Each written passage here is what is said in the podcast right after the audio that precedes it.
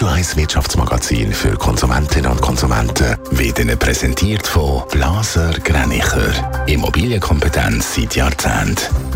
blasergreinicher.ch Adrian Sutter. Weil Reedereien wegen der Angriff der Houthi-Rebellen Umweg gefahren waren, die IKEA vor Lieferengpass. Gewisse Möbel können verspätet oder für längere Zeit gar nicht geliefert werden. IKEA prüft jetzt andere Lieferoptionen, wie das schwedische Möbelhaus mitteilt hat. Ein ehemaliger Schweizer Banker hat sich in den USA wegen Steuervergehen schuldig bekannt. Er soll zwischen 2008 und 2014 US-Kunden geholfen haben, ihre Vermögen vor dem Fiskus zu verstecken. Der Ex-Angestellte von einer Privatbank ist im August in Italien verhaftet und nach den USA ausgeliefert worden. Nach dem Streik fahren im Eurotunnel zwischen Großbritannien und Frankreich Züge wieder nach Fahrplan. Seit morgen verkehren alle Züge wieder, das hat die Gewerkschaft bekannt gegeben. Im Streik ist es um die Jahresprämie der Angestellten gegangen.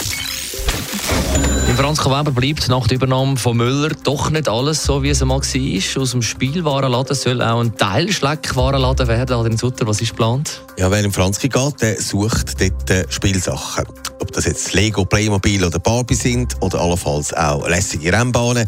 Es ist der Ort, wo Kinderaugen aufleuchten und die von den Junggebliebenen auch. Spielwaren, die sind immer cool. Neu ist es aber, dass das Sortiment erweitert worden ist und zwar, wie die Handelszeitung schreibt, man findet einen Haufen Schleckwaren, Haribo, Chips und so weiter auch. Wo, wo kommt das?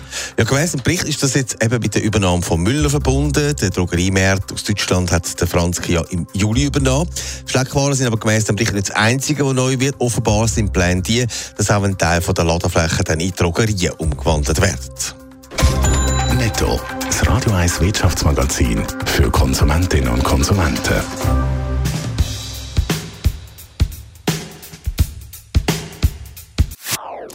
Das ist ein Radio 1 Podcast. Mehr Informationen auf radio1.ch.